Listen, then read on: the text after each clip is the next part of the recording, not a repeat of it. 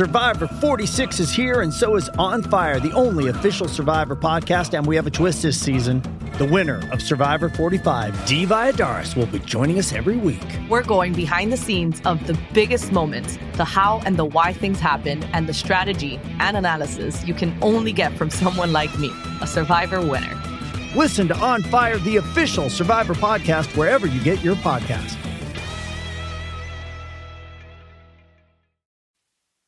The Westwood One Podcast Network.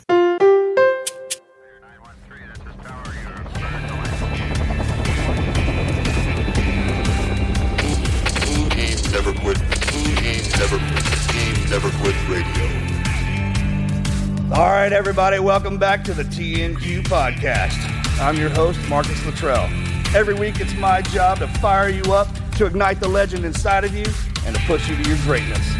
Join me every week as I take you into my briefing room with some of the most hard charging people on the planet. They're going to show you how to embrace the suck of life, teach you the values of working your ass off, and charge through whatever life throws at you. This is the Team Never Quit podcast. So buckle up, Buttercup.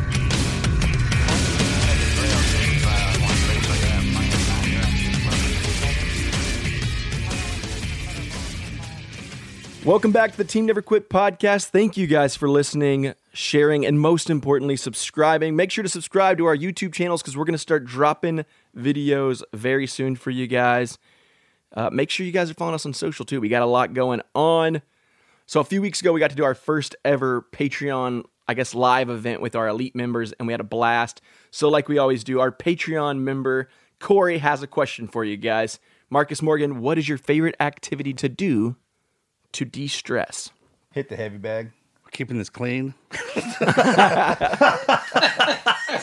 it says favorite. There's a couple things I like to do other than punch that bag, but yeah, you know, that's the same. But that'll, okay, I'll go with that answer. Hit the heavy bag. I do a little kayak fishing. That's my. I bet you do. Is that what you call it? That's what I call it. Kayak, kayak fishing. I Yeah. like to kayak fish when no one's around too. that's how I relieve stress. Um, oh my god. Hey, it's Kaley Cuoco for Priceline. Ready to go to your happy place for a happy price? Well, why didn't you say so? Just download the Priceline app right now and save up to 60% on hotels. So, whether it's Cousin Kevin's Kazoo concert in Kansas City, go Kevin, or Becky's Bachelorette Bash in Bermuda, you never have to miss a trip ever again. So, download the Priceline app today. Your savings are waiting. Go to your happy place for a happy price. Go to your happy price, Priceline. So, you've got an idea for a business, the store of your dreams. There's just one thing to figure out everything. That's why Shopify's all in one commerce platform makes it easy to sell online, in person, and everywhere else. Sell on social media, source products with an app to get that first sale feeling. It's the only solution that gives you everything you need to sell everywhere you want. So, when you're ready to bring your idea to life, power it up with Shopify. Sign up for a $1 per month trial period at shopify.com slash listen. All right, guys, if you guys are ready for our guest, today we are joined by Zach Even-Esh, the creator of the Underground Strength Coach certification and author of the bestseller, The Encyclopedia of Underground Strength and Conditioning. Zach's training methods have influenced coaches from around the world. Welcome to the show, Zach. Thanks, guys. Big honor to be here. Oh, buddy, we've been looking forward to this It's one. gonna be fun. I mean, you know, when you got a s- establishment, it, is, when it's- it, it starts with the name Underground, it's, it's got to be hardcore. And you wrote your own encyclopedia. That's pretty smart too, because you know, guys like us, when they see that, any kind of quip like that catches the eye title for certain types of guys, like, oh, that's the one I need to go to right there. Dude, and and, you- and I'm gonna start this off because in your book you got a you got a you got a bunch of quotes, but w- the one that caught my eye the most, and I'm gonna I'm gonna write it on a mirror in my gym, is you want to have the horsepower of a Ferrari with the grinding strength of a tow truck. Well said, young man. I don't think I wrote that. It's in your book. Yeah, I saw it on a bumper sticker somewhere. That's what I always I- say. I sent the book to um, Hunter. I sent him the book a couple years ago, and I think I sent two copies. Oh, he still So has maybe it. I'll bring Melon Yep. in here. to Talk. Yeah, we were talking about that last night. One copy might be floating around in the house somewhere. It's in the library. Well, if you didn't say that, Excellent, it sure was good because I pulled it. I pulled it right off of your name. you said it now. It's yours now, man. I'll take it, man. I like it. Could be a good T-shirt too. hey, hey, roll Why, with it. why don't you give us some background? Tell us a little bit about yourself. Yeah, I'll give, you know, of course, the short, short version. So I got into training in the late 80s, 89, kind of copying off of my older brother. He had a bunch of back then in the 80s, you know, they didn't have strength and conditioning. It was just kind of bodybuilding. And he had some bodybuilding books. Our grandfather actually bought us Arnold's Encyclopedia of Modern Bodybuilding when we were visiting. We had that's what started us. that that book, I still have the original one that my grandfather bought me, and I remember it was double the price. We he bought it while we were in Israel, and we sat. It was a bookstore, and we sat on the floor like reading every page until the uh, lady who's the owner of the bookstore was like, "We're closing. Like you guys got to go." and so we convinced our grandfather to buy us the book, and I remember him saying, "Like, what the hell kind of book is fifty dollars?" You know. Yeah. And so we bought, or my grandfather bought that book, but my older brother was really the catalyst as he was always training and kind of experimenting, you know, crazy things. You know, I remember as a kid, he'd say, Zach, I have this new idea. Anytime I want to eat something, if I touch the refrigerator, I have to do 20 push ups. You know, so I'm like 11 years old when he's saying those things to me. He would run our dog three times a day, you know, a mile and a half at a clip. And so it was kind of taught to me that this is normal, that to be strong. And then same thing, of course, you know, with with my dad. I'm I'm really the only one in my family that did not go to the military. My my parents and my brother, even when we moved to this country, they my uh, parents were in the Israeli army. My older brother went back to the Israeli army, and so I was always around kind of a household where work and being physical was the norm. And uh, believe it or not, in the beginning, as a young kid, when I tried working out, I would do it for a week or two, then I would quit. I would do it for a week or two, then I would quit. And I remember in eighth grade, I, I said to myself, like, what's wrong with you? Like, why are you quitting? Why, why can't you stick to training? And then the end of eighth grade, I went downstairs. My brother had weights in his room. I opened up Arnold's encyclopedia, flipped it open to the uh, illustration on how to how to squat, and I started training. And it was uh, June of 1989, and I've never stopped training since then. And then in 1995, I started coaching. Um, my first coaching job was in a hospital fitness center. And then in that time frame, I just have never stopped really learning. And, uh, you know, you guys being former SEALs, one of my, the first bodybuilding show I did was the summer of 1994. This is a great story. You might know the guy. I uh, we went to visit my grandparents in Israel. We were staying there for I think four weeks, and my brother was telling me about this guy. He's like, my brother was living in Israel. He's in the army. He's telling me about this guy Joe, who was um, army, was in the American Army, and then after he got out of the army, he was a skydive instructor. And so the skydive, he was taking a rabbi skydiving, and the guy told him, "Listen, you, you said you want to go into the SEALs." you know, um, if you want, we could help you go to Israel and become a Navy SEAL there. So this guy, Joe, goes to Israel and he's now uh, doing like scuba instructing while trying to become a SEAL in Israel. My brother's telling about this crazy guy, Joe. And there was this little gym, the first gym that opened in the little town that my grandparents lived in, less than a thousand square feet. And I meet Joe and uh, we kick it off and we train just like crazy together leading up to there was a teenage Mr. Israel bodybuilding show. So my my first kind of introduction to a guy who wound up becoming a Navy SEAL in I think the late eight late nineties was Joe. Last name Mastrangelo. Now he's down in the Keys. He's got a uh, nonprofit called Veteran Sailing Association. So Joe became a SEAL. He was in like his mid to late twenties when he went through BUD/S and SEAL training. And that to me, Joe actually told me about the book uh, Rogue Warrior. and uh, that was the first book I read in 94 on uh, SEALs.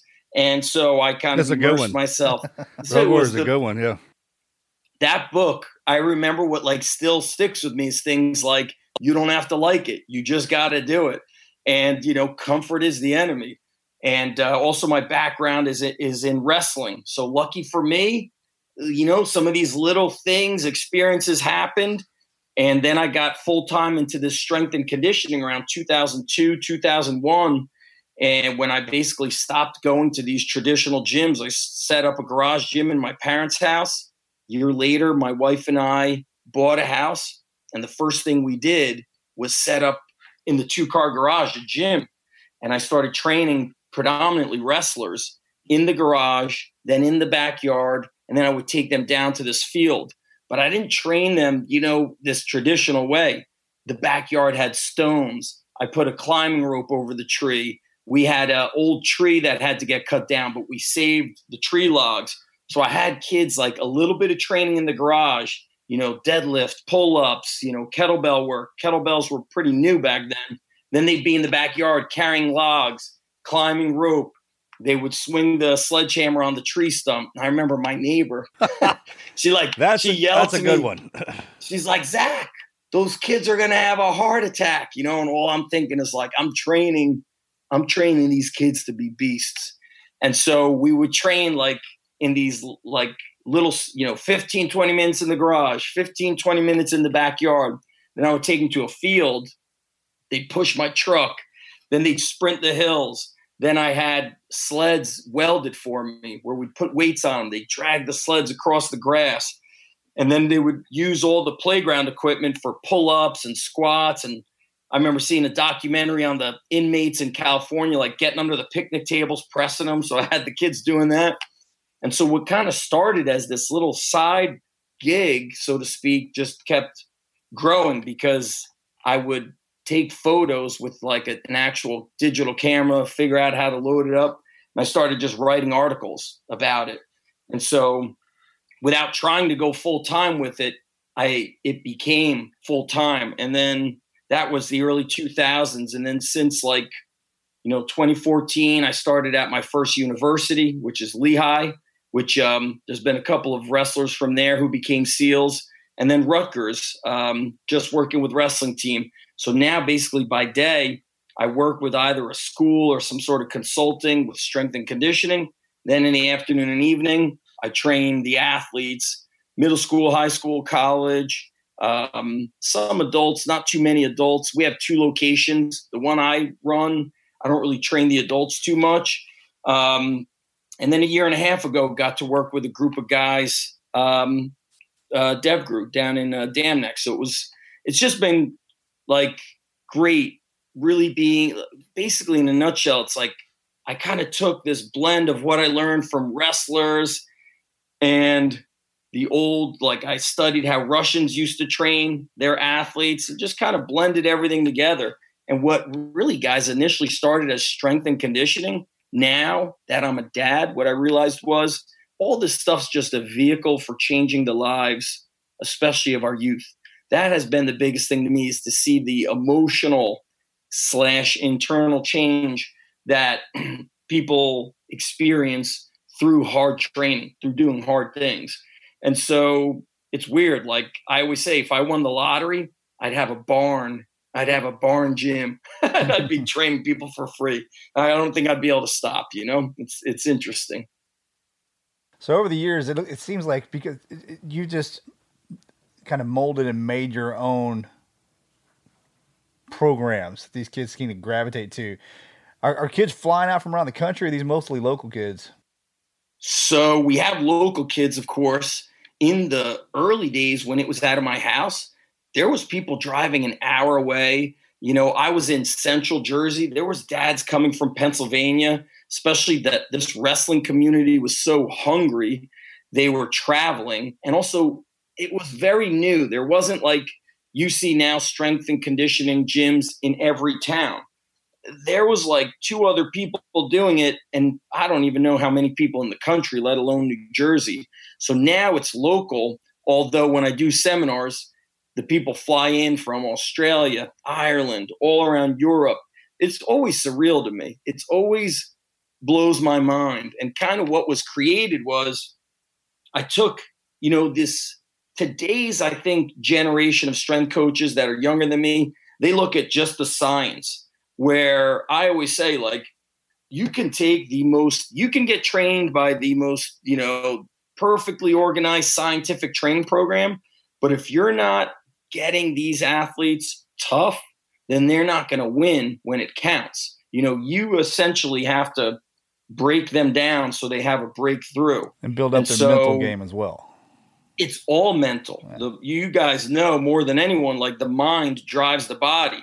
And so in my earlier years, I also say I was I was crazy. You know, I was so crazy with the athletes and I wouldn't give second chances a whole lot. You know, now I just feel like I've really changed. My kid, my daughter just turned 14 Friday. My son turned 12 a couple two months ago. So I've changed as I've become a father. I, I know also I know that kids sometimes need time to turn the corner. They don't become not every kid has that kind of, you know, attitude where he's ready to run through a brick wall.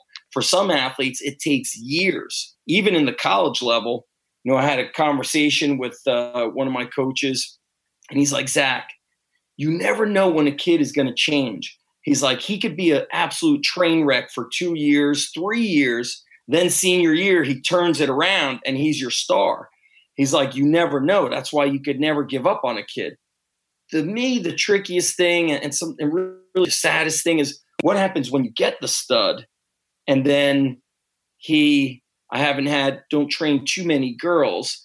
So I'm, you know, my experiences with, you know, the boys, but I've seen the boys where they are these stars, but then they go 180 degrees and then they lose that edge. To me, that's the most like intriguing thing is what happens? Do they just get tired of being uncomfortable and not want that challenge and that toughness? And so that's always been interesting to me. And also, that's the toughest thing for me because, you know, when you've coached, I coach 100 to 200 kids a day.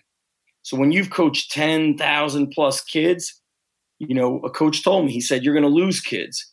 You know, you're going to lose kids who might go to another gym. That's easy. You might lose a kid, he's, you know, just doesn't want to do it anymore. You lose a kid to murder. You lose a kid to overdose on drugs. It's like you start losing kids. He's like, that's going to be the hardest thing. Like, that's the hardest thing that you're going to have to go through. Sure. And As you grow too, I mean, that's it's a personable thing. There's with, with our crew, there's like three or four guys. So if you don't show up, we know. you know what I mean? It's kind of like it's not a. It won't be any sweat off you if, once you build those numbers up, and that that that always happens. And you're right. Like the star, sometimes he'll get to that place where he he just wants to quit. But it's just it's just the opposite of the kid who who didn't who wasn't the star. And you could have that young kid, man. Not only could he run through that brick wall behind you, probably do it better than anybody else, but before he does that, he's got to see how, he, for whatever reason, he's got to figure out how the bricks are made. And once he's get that in his head, he doesn't care. Eh, you know, he's like, I, I don't give a damn what that is. I'll go through it. Hey, I love that. I love working with those kind of kids. I know oh, they're best, man, because you can just see it. They'll keep showing up.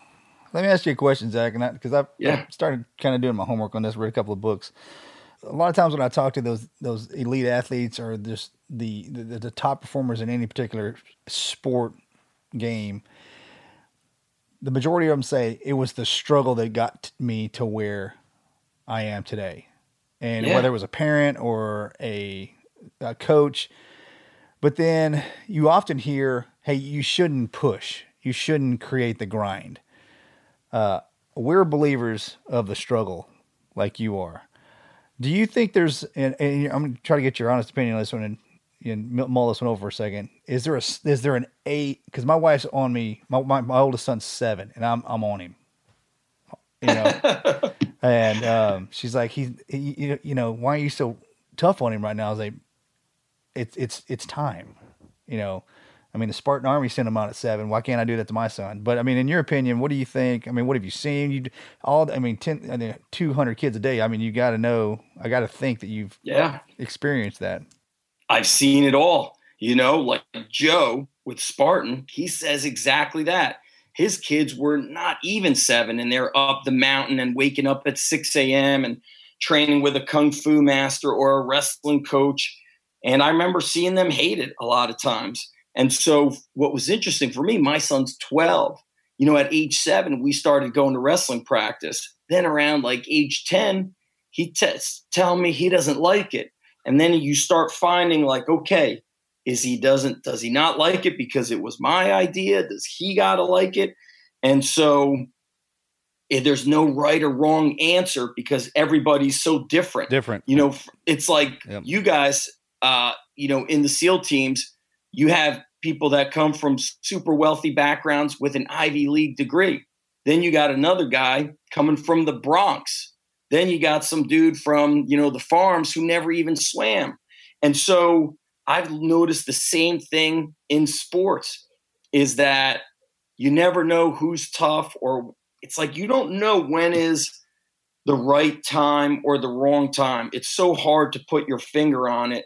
But I do know this that if there's never a challenge and you wait too long to do challenging things, then it's just completely foreign territory for them. And so you ha- they have to do things that at least stretch them a little bit on the regular. The key is at these younger years, you have to trick them. You have to gamify it. You have to turn it Yeah. Perfect. That's right. turn it into games. And so one thing I don't do is I don't train kids until they get to middle school. And I do see other these gyms will do it, but then they train them like adults. And kids don't want to do stuff like adults.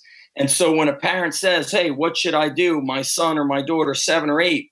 I say, "Do any kind of martial arts. Play as many different sports as you can. Swimming, get involved with gymnastics, join the recreational sports, do a lot of different stuff so they experience the ups and downs from an individual sport, a team sport, and all of those things help shape them. And I also think the toughest thing is there's that thing where like when dad is pushing, it's tough. But you know what? I met a lot of real amazing athletes, amazing humans that were pushed at an early age, and also vice versa that were not pushed. You know, I have a friend. He's a uh, uh, wrestling coach at Cornell, and his dad was a uh, Olympian in wrestling. And he said, and this kid, his name's Gabe Dean. Gabe is amazing. Gabe was a three-time finalist in the nationals. He won the nationals twice. But he said when he was a kid, he didn't like wrestling. And so his dad would like announce, like he'd say, his brother Max, he'd be like, Max, ready to go to wrestling? We're done wrestling. We could go on those go karts, get some ice cream. And then he'd say, Gabe, since you don't want to go, just stay home and uh, do the dishes. like he would like say things like that, but he would announce the go karts and the ice cream, which would like make it fun. So I, I texted my buddy Gabe after my son's uh, my son's plays baseball. His team they lost real bad. My son didn't do good, and Gabe was always like talk about the ice cream. I said, Gabe, my son did not have a good game. The team got crushed. Should we have ice cream? He's like, absolutely. That's when it's the most important. And Gabe is a savage, you know? So what what happens is sometimes we we want to put like our own experiences, you know, on the kids. But I think it's just simply going to be different. You know, when my son wants water after an hour of baseball, I think, man, we practiced two and a half hours of wrestling, no water, lose seven pounds, and this kid wants water from baseball.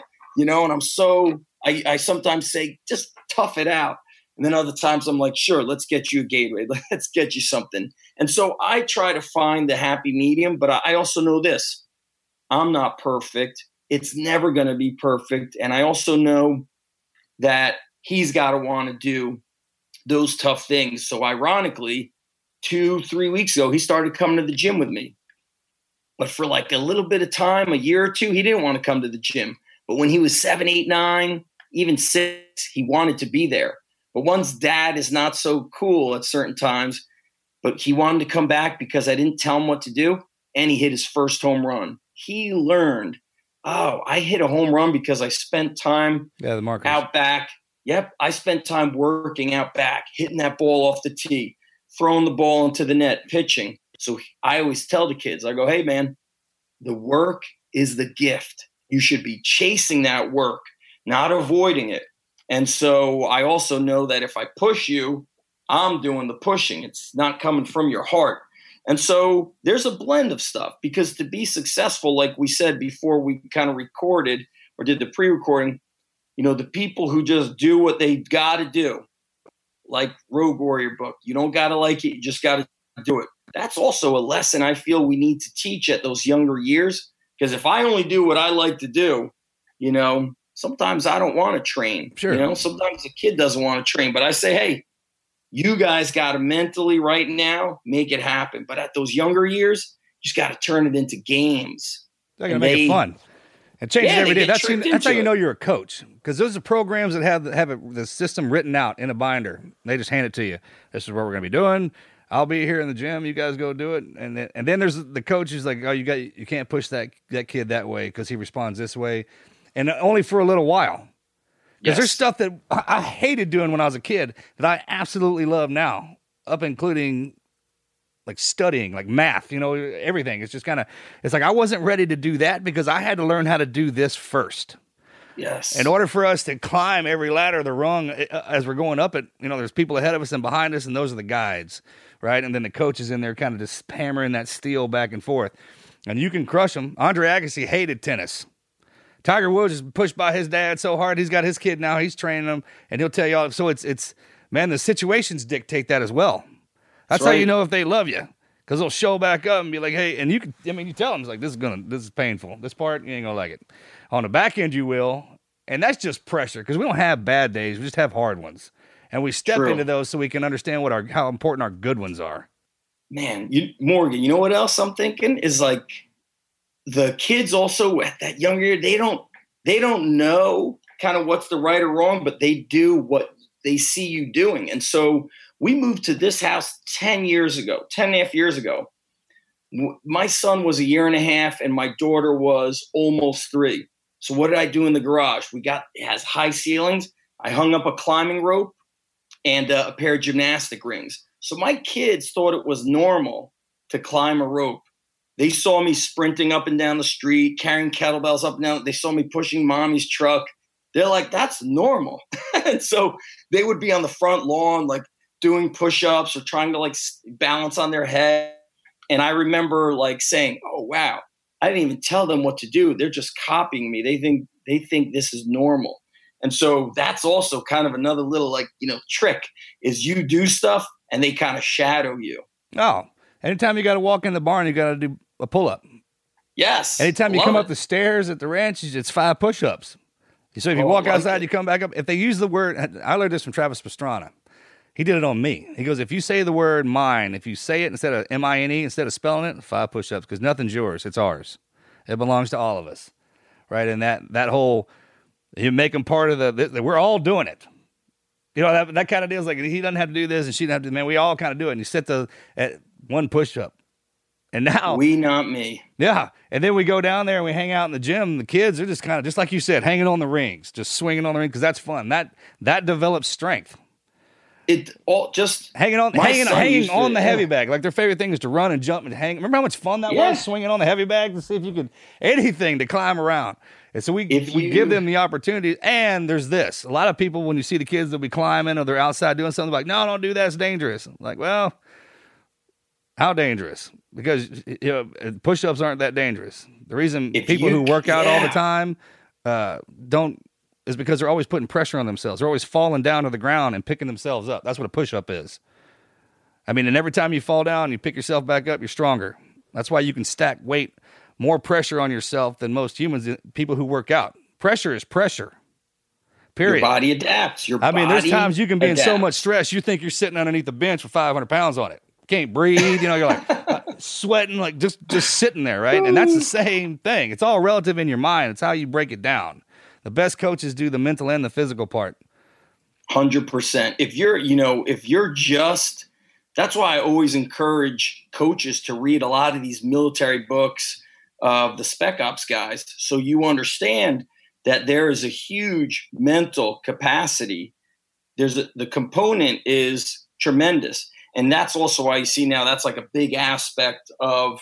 I'm sure you guys have gone in to speak to uh, sport organizations to talk about the mindset. Mhm. You know, I've got friends that coach at the pro levels, and they always remind me. They're like, Zach, these guys are just like they're they're like they're still kids. They're still kids. You know, they're they're playing the sport that they grew up playing on the street. Now they're just making five, ten, twenty million dollars a year doing it. He's like, but they're they're still kids. They need to learn how to overcome all these obstacles. I, I love what you're saying about hanging and climbing on stuff. I want to see like a video, a video tour of the farm gym for the kids. You guys should set up like monkey bars. Get that stuff set Bro, up. we already got it up. I Oh, mean, cargo nets, climbing walls, Of zip course. lines. I I, mean, it's a freaking ninja I gotta academy out here, man. You don't even know. That's all. That's all we do. I mean, we I make love it, that Arnold Schwarzenegger book that we talked about. I'll I'll never forget when she brought that home because we would watch Commando, American Ninja, and do calf raises on that Arnold book. It didn't work on me. My calves are still dinky, but uh, that I, it it was man. You just run outside down to the bar and climb a tree. We still have the same friends we've had as kids, and we still hang together. My bro and I yesterday we had all the kids in our buddy's pool. He wasn't even there. We kind of raided his house. We're sending pictures of us having a good time in his place. And then, so they know that they're supposed to grow up with their crew. And the guy, one of the guys who trained us, one of our pillars, I'll never forget it. You had to go because that's what we were all doing. It's not work if we're all doing it. It's just something that we're doing. And he would literally yell at us so much that you want to do the workout to get the hell out of there. you know what I mean? Just to get it done. So the stress can be reversed. It can be a great. it can be the, the verbal part of somebody screaming at you, so you go in there to get it done, or you're in there doing the physical thing, just wanting somebody to get done. Someone will talk to you. Either way, it's how it's how you designed your own program in your head because our own we develop our own realities. Guys like us get up in the morning, walk in front of the mirror, like, "What's up, man? You looking good? Not yet, but we're gonna after we get in the gym." You know, I mean, you just kind of go through it. We had a buddy, like- JT. He would write his goals out on the mirror. That way, he could always look what he was supposed to become, not what he was. And then after he'd finish one, he'd erase it and write another one on the bottom. At the bottom of every day is like work harder than everybody else. you know, uh, first, I also you guys said that you train first thing in the morning as a family, right? Yeah. I think that when I don't train, and I like to train also in the morning, I'm just not a pleasant person to be around. I think it completely transforms your day, your life, your energy. And of course, what you're saying is being around other people. Of course, you never, oh, I don't feel good. I tell people, I go, you got to lie about that. Put that in your back pocket. Don't announce that you're tired or this or that's hurt. Just lie. Get through the first five minutes. And then what you were saying, this we is listen, if you think you're having a bad day, take the focus off yourself, make the person next to you better. And then you start realizing, man, if I got to make, all right, I'm not feeling good, but Marcus is asking me how I'm, I'm just going to help Marcus. I'm going to help Morgan. I'm going to, I'm going to help these people next to me. And then I'm like, I got to level up. I got to rise up. And you're talking also about the goals. You know, when I met Joe, when we were in Israel and he was trying to become a SEAL there, I remember he says to me, he's like, Zach, he's like, if I don't get into the SEALs here, he's like, when I go to America, he's like, I'm gonna, I'm gonna unleash all my shit. And I'm thinking to myself, this guy's crazy already. Like we were training insane. And he would swim one day, run the next day. And I was like, he's has is he not unleashing all his shit right now? Because he's going, he's so intense. But he knew that he was going to be a SEAL. And then my brother told me, he's like, Zach, I went running with Joe. And he's like, that was the, fir-. he's like, that MFer wanted to beat me. He's like, we weren't running together. He was racing me. He's like, I'd get ahead of him and then he would pass me. He's like, it was this like nonstop. But Joe taught me, like, you got to decide what you want to do. And once you have that decision, it's like drawing a line in the sand. You're like, I ain't going back. I will destroy anything that stands in my way. And so that was a big lesson to me in how your mind can control, you know, these goals. Your buddy wrote it on the mirror. He's like, this is what I'm going to become. And that's sometimes the younger generation struggles with what they're capable of, you know? And so they need to go through these very tough times that uh, I heard this quote. It was, it was said like most for people to have a breakthrough, they must have a breakdown, and then they break through. And you're you break yourself down to rebuild stronger, and that's why things have to be hard. Training has to be hard, not stupid. It's got to be tough. You know, you still got to train smart, but it's got to be tough so that it breaks you down enough to where you rebuild stronger. That's the that's the ticket, man. Yeah. Luckily for Marks and I, we had each other to push each other. And when we got started in training to go to BUD/S, there is absolutely no way we could have created Mm-mm, mm, mm. Those situations to stress us out enough mentally. Physically, yeah, you can do a thousand, you can do a couple hundred push-ups and be crushed. But the mental aspect that the guy that was training us created, I remember he'd Is what send you push- with cinder blocks, right? Oh, on your yeah. Still got them. so um, that's that, that's something. I, and I, I'm I'm sure you, you kind of you, you- I'm sure this is something that you you apply in your when you're training these kids. It's like, hey, look, man, if you if you think look to your guy to the right or the left and have them push you even further. Again, I wouldn't have accomplished what I accomplished if I didn't have my brother. Because, doubt. like Joe was saying to your brother, it's a race. It doesn't matter for running, swimming, pull ups, push. It doesn't matter. I'm going to do more than him, and he's going to do more than me. And then we had Billy, who was training us, just in our ears, just mfing, just worthless. Some how? Because that's what gets you the, that, that that part, right? yeah, and how are you going to go out and defend everybody in this country if you can't do 200 push-ups in my front yard? And he held us accountable for what we decided to do. We showed up at his house, like the kids show up at your gym and say, "I want to be this," and he's like, "You really want to be that?" And we're like, "Yes, sir." He's like, "Show up six Yeah, o'clock in the morning, he the and we'll so. see." And then every day when we'd leave crying, we'd show up next day. Crying, he would throw me out. I mean, I, So that goes to that mental thing you're teaching your kids, which is so important. You you have to create that struggle, and if they show up the next day, you Yeah. know, you you praise them. Hey, Sure. yesterday sucked, and you're back again, and I'm gonna put you through it one more time, and I'm gonna keep putting you through it because real war is nothing to what I'm doing to you now.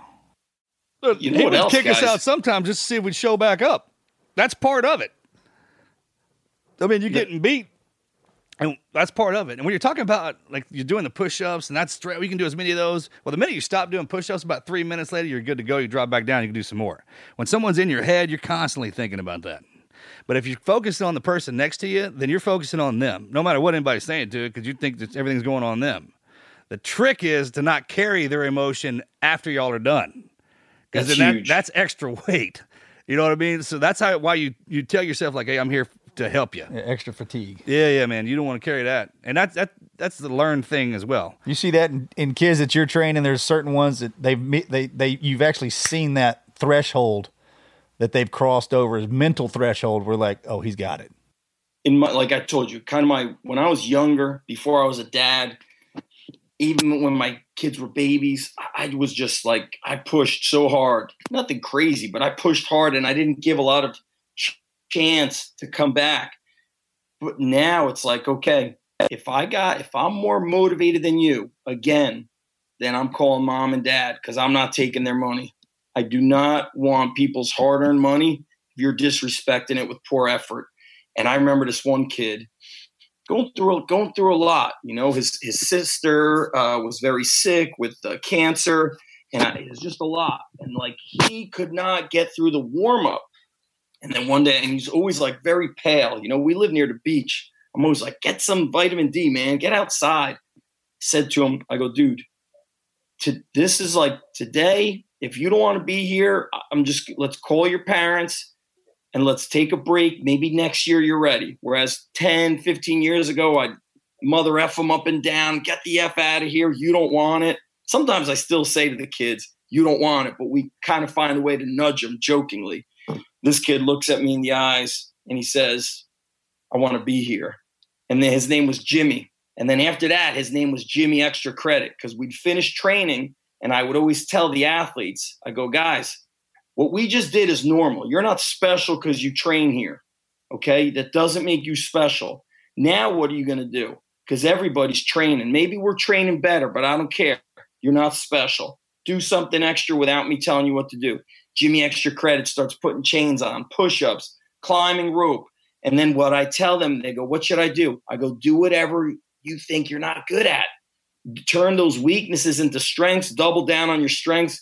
Jimmy Extra Credit just started staying after. And that was like, boom. I, that moment, he said to me, he goes, I want to be here. I, right there, I gave him the ultimatum. Now, the hardest thing is the kids I don't reach. Kids where I'm like, man, why couldn't I? How did I? Can I not get that kid tough? And you know, I'm not God. I don't try to play God, but I'm trying to help these kids. And so, you know, that always like kind of breaks my heart when it's like, man, what did I do wrong? Where did I not? And sometimes it's just time. you you know that's the thing is you don't have sometimes it takes three weeks sometimes it takes three years and i've noticed like anytime parents talk about the money i say all right now it's free so now i just took away every excuse you got and sometimes they still don't show up when it's free and so that's the thing it's like things that are free that's where you if you don't have to pay for it i don't maybe i don't pay with money but i got to pay effort time energy you know so Hell, we had to go work. yeah We had to go work at our coaches house, that mentor protege kind of deal. That's how you paid. Like I don't have any money, man, but I can work. That's right. work out. And I said I go down to and do my physical therapy to, at Andrews, and I, I get to. I've been doing it for about 14 years now. So I have all the Division One guys going into the combine, and the the day when when I show up there, I would pull them into a room. I tell them I was like, hey, if you think you're special because you're here, you are. If no one's told you congratulations on all your hard work, or in your head you're always thinking like, I know there's got to be a place I work out so hard, and when I finally do achieve my goal, I'll be there, and then them guys will be there, and, and I'll know it. And I tell them, I was like, if you think you're special because you're here, you are. If you think you're special while you're here, you are not. You understand? Because everybody in here is on the same on the level. And we're we're getting this. We're making something happen. I like that. So I, I mean, you say the same thing. I just do the Texas version of it. Oh, I love, I love, I, I've never said it that way. I think that's actually way more powerful because, yeah, I'm, I've kicked my son out of the gym. I tell him, see, the underground, the gym, that's the, the beauty of it is it doesn't care about the color of your skin, how much money's in your bank account, what kind of car your parents drive. Everything here is you get what you earn. You don't deserve anything unless you earn it. And, you know, I, so I've had my gym, but then now I'm, I'm also full time at a high school, strength and conditioning. You know, those kids are, they can't get it kind of like the punch to the throat. At the university level, I could be really like, I could really tell it to him straight. Like, man, every time you skip breakfast, it messes up your training partner, and we need you to make him better but you don't want to eat breakfast because you don't you say you don't have time but really you can't set an alarm 15 minutes early to make some oatmeal and what you're telling me is you don't want it because that's it you that 15 minutes is too uncomfortable for you so at the college level i was able to like really hit them in the throat at going to the school you have to kind of coerce them slow so i make the kids some I'll be like you know let's let's say uh, morgan's not doing it get the kids Morgan, what'd you eat for what'd you eat for breakfast today? Oh, I didn't have time. Jimmy, come here. What do we say to Morgan? You don't want. And the other kids say it. I don't have to say it. But the other kids, I tell them, I'm not, it's not one coach to 50 of you. You're all coaches. So if he's that's your fault. I taught you how to squat. Tell him how to do it. Tell her how to do it. Lighten up the weight. You know, the we, not me mentality is really the changing it's the game changer and uh, look what it's you guys it's you know would be really you know preaching to the choir but i always explain to kids i go look if teamwork wasn't important the navy seals would only operate alone they wouldn't go in the small groups but it's evidently important Well, that's they how they, the that's how they, Yeah, they wouldn't exist. yeah. Yeah, that's that's how you win. You need great teammates. And so that's also why environment is crucial. And so when I get the right kids together and we I interview the parents, you know, we kind of screen people. It takes a process before you even walk into the gym to do a trial. You got to do a try out workout. And I don't care, oh, he can't do this. Don't worry. I want to see if he's going to quit. I want to see the work ethic. That's going to tell me everything. But if he's quitting, then, you know, we're not. And look, I've had kids, they throw up during the tryout. I'm not trying to make them throw up, but they're so unfit. They throw up from doing, you know, push a sled a little bit and do some lunges. Bang. But then I've had kids that they throw up and I go, all right, normally you threw up, like, we're done, man. We're just going to call it a day. No, I'm good to go. You sure? Because I'm not telling, you know, I'm telling you, normally I stop. And they're like, I'm doing it. I'm not quitting. Boom. I know that I got a kid there that I could shape.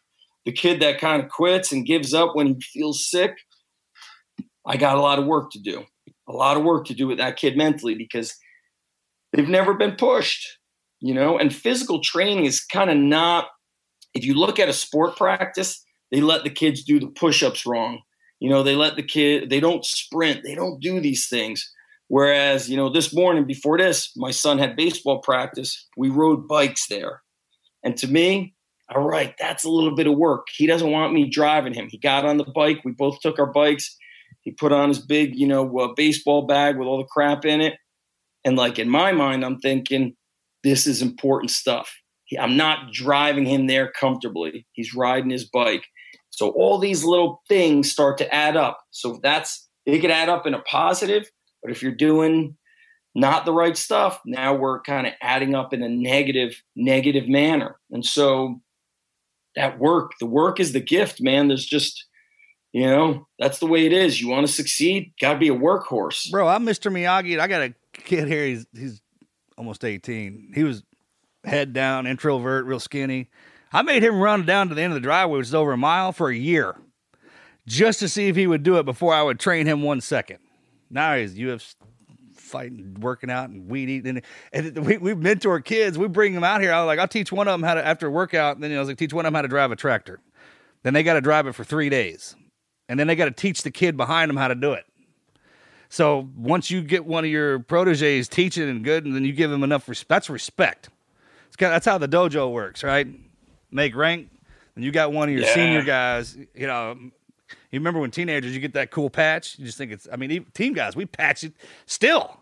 I mean, to this very day, and it's just kind of like you know when you walk in there, especially with men and women. Everybody knows who the senior guy is, who the tough guy, who's strong, who's not. I mean, it's an animal instinct. Fear, I mean, resonates everywhere. You can feel it when you walk in. And that not only when that younger kid walks in, you crush him, he's doing, you know, he's puking, and you're the one talking to him. The other kids are important because they don't really give a damn about us. You know what I'm talking about? Uh, uh, in the big scheme of things, we're just kind of Yeah. like the guide, and we're only temporary. We're kind of temporary in, in, in them guys' lives. And, and I always tell my kids around here, is like, I'm raising you to be a part of this, not leave it. So everything that I give to you is a gift. When the, the harder them kids work out here, the harder I work to give them. And I, I that's how we were taught. I, I love that. I love it. I think that being a dad has just it changed the way I look at at things.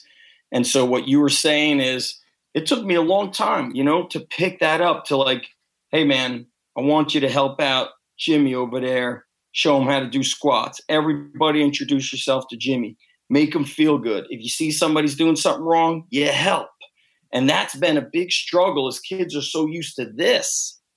They're mm-hmm. used to texting only that when they train together, sometimes they struggle to communicate, to push each other. It's just a foreign, it's like a foreign thing to, to them. So I tell them, guys, never let the coach be more motivated than you.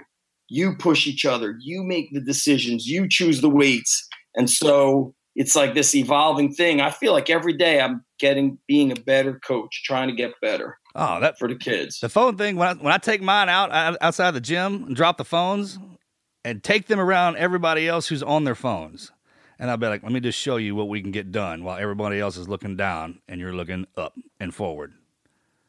I mean, No I literally phones. walk through the airport and sit down next to people and just kind of have. It, I sit down next to people wearing our merch. you know what I mean? And sit there and talk to them, and they don't even know. They have no idea it was me. I'll get up, walk around, you know, and with the kids, it was, it was like, remember, every time the, the generations fly into something, like with tech. So you got to think the young young generation, tech's not going to be cool. It's not going to be cool to be on them. They're going back to the way we were, like where you threw a party and you knew you knew everybody's phone number and you were out in the middle of nowhere, right? using using an old school map, right? Or Yeah. you, you just knew how to get there.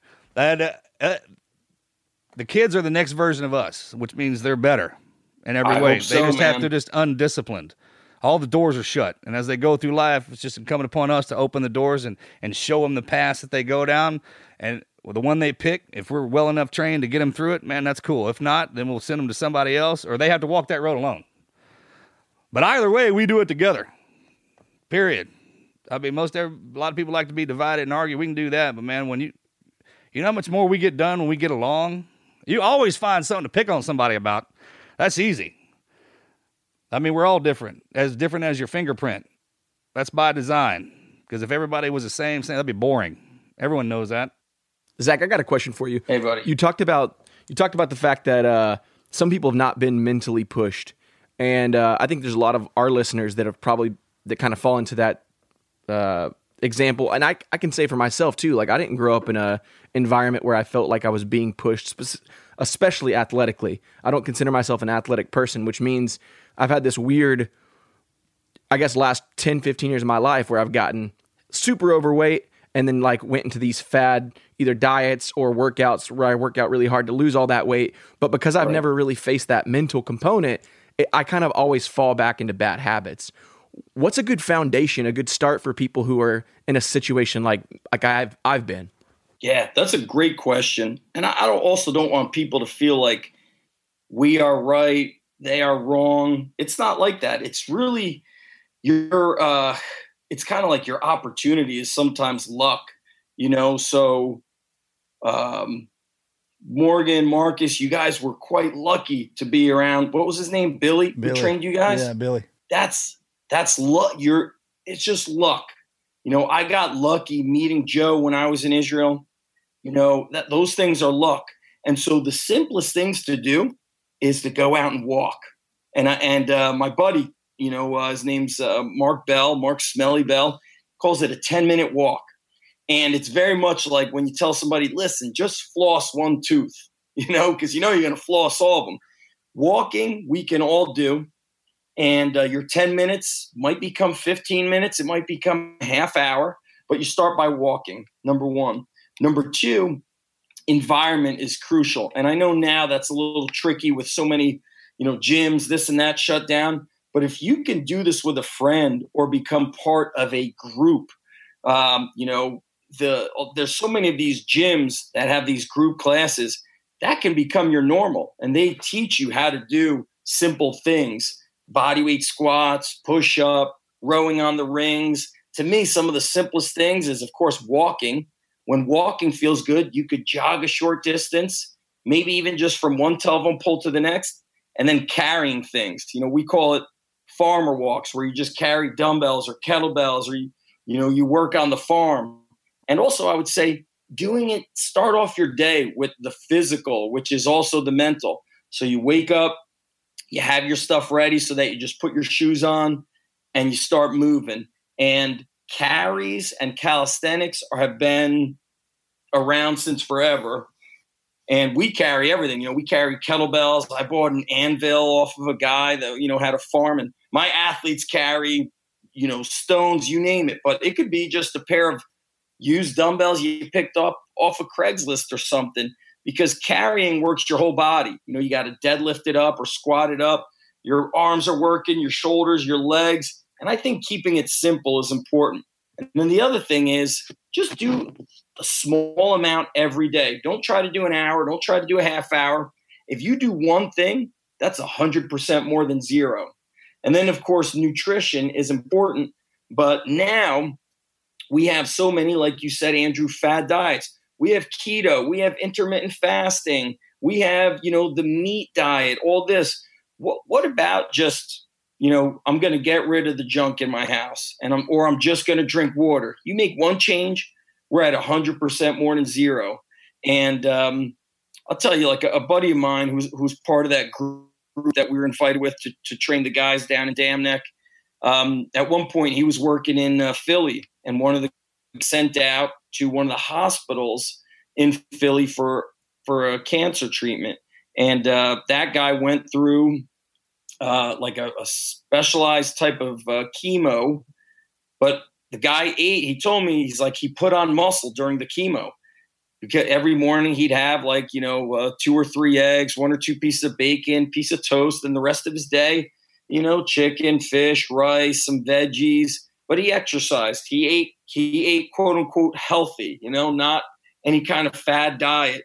And so I think the further you get away from all these tricks and fads, and the more you go back to basics, uh, you know, doing the simple things, you know, sit brilliance with the basics, you will succeed.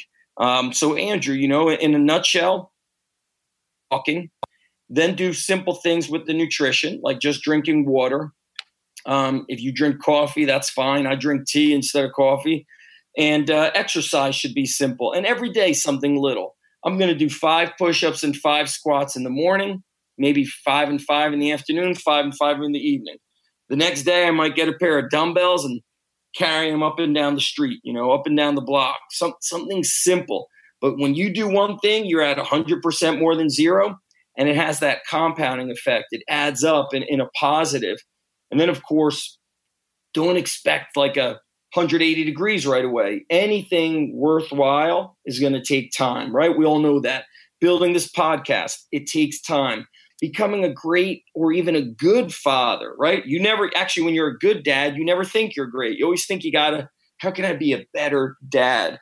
And how do I do it? That's the one Every thing I second guess more than thing. anything. It's like, am I being a good dad?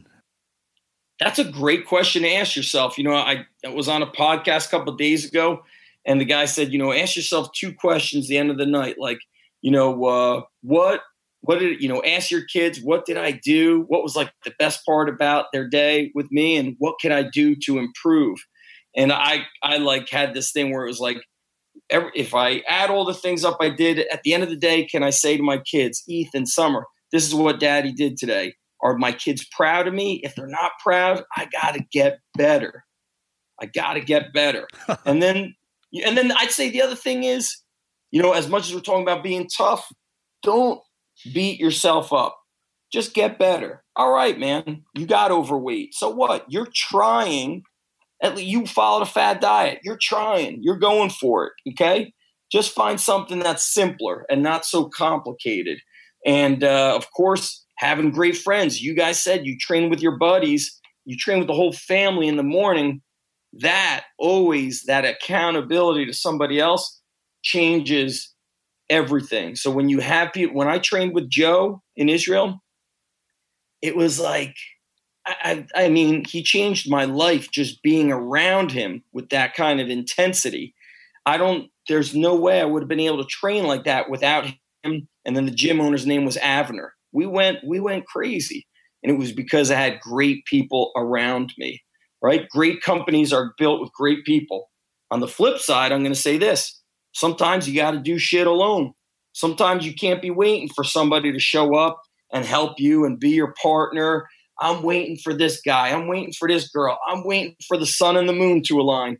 Perfection never happens. You know, I like to just I I that's kind of what the whole philosophy behind the underground was. It was like, all right, everybody at the time who was a strength coach was wearing like a collared shirt. They had expensive equipment. And I was training people out of my parents' backyard with stones. Then they were in the garage with used equipment work, you know, out of the hood.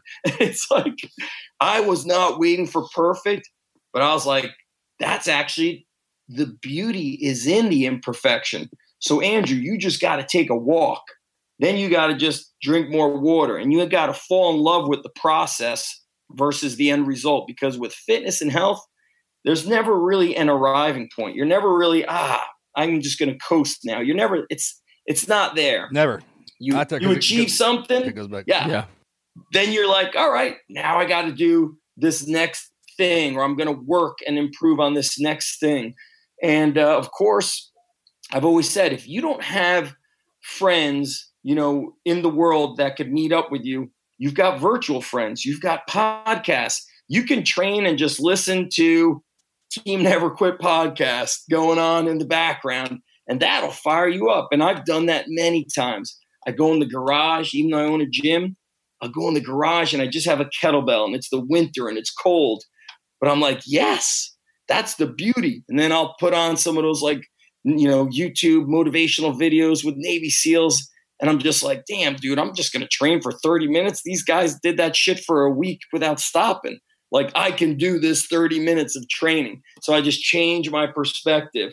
And uh, I struggle too, man. Sometimes, especially in the summertime, we live by the beach, ice cream, this and that. So then I'll just be like, all right, you know what? Next time we go out, I ain't eating that ice cream. Yeah. I'm gonna be that. I mean, guy. it's it, no I- ice cream. with mine. Some I, I completely agree with what you're saying. I love it. I they get old enough to the age. You'd have some of them guys come in and start. I was like, give me some push-ups. They'll start knocking out 10, 15 push-ups. They're already breathing hard, like sway back. You know, just oh, screaming, yelling, just just Yep. dying. And I'll stop them. I'm like, you know what? I was like, if you went into that, and if you went home into the bedroom with your girlfriend, you'd be doing push-ups for hours, screaming and yelling. You never get tired. I was like, you need to understand that everything you do is a mindset. Yes. The minute you shift your focus into no matter what I'm doing, I want to do it, and it's it's here for a reason. Like I would do one push up after my surgery. I mean, I just one push up, and don't look at like you're doing the push up to get in shape. Convince yourself like you're doing that push up so you don't get hungry or you don't do this. Anything other than trying to get in shape. Because everybody arrives differently, you're saying. And it usually happens, and it's only a couple weeks before you start seeing some difference. Because you'll be down there doing one, and then you know, well, I'm here, I'm just gonna I'm gonna do two. And it, it won't even feel it. And the minute somebody notices it, like they're like, hey, have you been working out? You look like you dropped weight. Boom, you're snapped, right? And don't look at your workout program or your diet as because those are temporary. It's like, man, this is just what I do. I keep Yes. those those elastic bands. I keep one wrapped around the foot of my bed. If I walk into my bedroom, I got to do a a set Yeah. just till it burns a little bit. Maintenance PT. A lot of people think you got to work out every day to get, but man, there's there's the I work out six days a week, and then I, the yeah anything in your car. I just- boom. I keep it. It's it's there. It's like it's this. that's your toy. Yeah, that's your kind of just Hey. shift everything else that out of there that that would cause you to be complacent. And, Just and don't be in it, any yeah. hurry. Don't be in any hurry. You, you're not in a hurry to get through life. So don't be in Mhm. a hurry to get to, you know, every grade is different. And I'm like, man, you know what? I'm going to do one push up for a week. Let's see what happens. Just in the morning or whenever, you know, and then You're right. go from there. it literally turns into itself. Like everybody's looking for this. Hey, tell me when this moment. No, don't look for that. If everything's different. You just Yes. keep going, and, and we don't even notice it because even when we became SEALs, you're not. It's not like a aha. I mean, like graduation and you're try, but I mean when when you become it, it just man, it just unfolds itself. There's no. I wish I could say I was like, oh, I remember right then and there I was uh, blah blah blah. No, that never happened to me. Andre Andre Agassi, I keep referring to him because he has just, I mean, big fan. He's like, there is no finish line for anything. He was tough, man. And my daughter plays tennis, so I'm a big. I follow all this tennis, and it's. I didn't realize how intense it was. Oh man, Um, buddy, dude. and it, it's a lot. And you know, when my when we will travel to Florida a couple times a year for tennis camps, and they'll train in the morning, then they come back and train at night. And I'm like, man, double sessions at age seven, at age eight, and you're a dad, and you're thinking, I got to protect my daughter. This is too much. But then I'm like, I don't want to tell her it's too much because then I start setting limits. And so the limits are here, man. You guys know it. You know, for our friends out there listening, you know, just get if you do one rep, if you do one push up or one squat, you're 100% ahead of zero. And that that's going to make you better. And then you could start sneaking it in and it will happen. And you got to, you know, people always speak about your why. What's your what's your why? You know, I I uh, when I get into these situation scenarios where I have to speak to a large group of people, I remember um, I was with Joe in Vermont and he was doing the Agoge, which is a 60 hour challenge. And they're not sleeping. They're just, they're just crushing those people. And there's like 13 and 14 year olds. And then there was a guy who was in his early 60s. Joe takes me out. They're, you know, they're just traveling all around Vermont. And we get out there sometime around midnight. And, uh, and Joe says, where's my 62 year old friend who wants to quit? And uh, everybody going through the Agoge is battling something inside. I think we're all we all are. We all have somehow those inner demons. And uh, Joe spot. He goes, Zach, what do you got for this guy? He wants to quit. I said, listen, guys. You know, number one, I go, what you guys are doing, I'm, I'll admit it. I don't want to do a 60 hour Agoge. I'm, I don't want to do that. But you're here. And number one, if I know if you if you quit, you're gonna 45 minutes later, five minutes later, you're going to realize you, you could have done it. So I said, I want you to think about who's on the screensaver of your phone. Okay. Who's on the screensaver of your phone?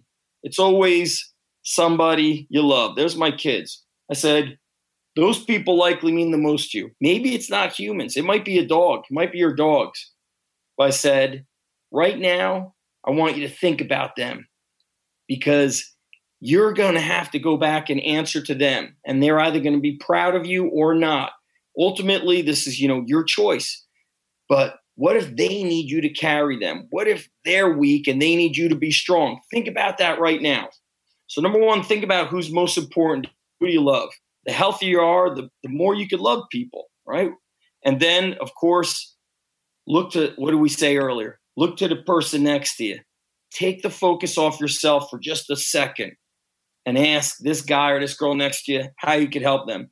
And you know, people going through that Agoge challenge that Joe holds. One one uh, young girl, she was in her 30s. She was going through it on crutches. Her legs had been broken twice. She got hit by a car, goes to the hospital, leave, you know, leaves the hospital on crutches, gets hit by a car again. She was doing the whole thing going through the mountains on crutches, and I'm thinking to myself, what? What do I have anything No to? kidding. How the hell's that happen? Can't, change change the frame of reference. I'm thinking to myself, these people are struggling a lot, you know, struggling a lot. And so just think about who's most important in your life and you're going to do something that's going to make them proud. And I think that one of the best things you could do for yourself is is be healthy and strong because you're better for this world. You know, we spoke a little bit in this pre-recording about the fighting and all the the negative things going on. And I can't remember where I heard that quote. You guys may have heard it. It's the quote is hurt people hurt people. So hurt people, comma, hurt people. Mm-hmm. They're hurting. Now they're going to hurt other people because they're hurting. And so, man, sometimes we're hurting. And I always feel like, in a little bit of a selfish way, I feel it just makes you feel good because I get to help kids change their lives. And so, when you can help other people, now you're like, whoo, if I'm going to help Marcus and Morgan, I can't help them unless I lead. I have to do the damn thing, you know? And so you want to trick yourself, put yourself into a position where you have to help others. So there's a lot of little tricks you can do. I think one of the most important tricks is, you know, get don't follow the fads or the gimmicks. They're come and go, but basics, you know, just like in military, like there's basics with shooting. There there's basics with a lot of stuff that have still remained, you know, high priority for decades because they always work. Just like certain things in sports, certain things in business. Like for example, in business, you want to be a good business owner, be nice to people. Like when we were kids and you go you go to the bakery and there was a legit baker's dozen, you know, and the guy knew your name and asked how your mom and dad are doing. What, you know? Oh man. And I tell you, there was a guy in my little town he passed away two years ago. He was a butcher, but he started as a he was in his 70s. He started as a butcher before he was a teenager with his dad in the city, New York City. I would go and buy some steaks, this and that, and he'd come out. He'd say, "Zach, baby, Zach, baby, shake my hand." He had these big hands and I big hands. Meat hook. And be like, meat hook hands. and he'd be like, I want you to try these, like, uh, I want you to try these pork roll patties. Or he'd give me, always give me something. And I was like, man, I got to go back. It was called Old Time Butcher. Had the jukebox, but he treated people so nice. I saw like people would just hang out. They Sure, like they were barbershop. just in there. Like, hey, you guys want to go to the was butcher shop hang out? barbershop. and so, you know, that being nice to people, I don't know how that, you know, Andrew asked me one question, take me 15 minutes to answer. No, but well, good, well said, well said. Hey, thank you guys for listening to this episode of Team Never Quit podcast. Let us know what you think. Zach, where can people follow you? What do you got going on? Uh, I got a Strong Life podcast on wherever you can find podcasts. Got a free newsletter at zachstrength.com, Z A C H strength.com. And then on social, Z Even-Esh, Z E V E N E S H.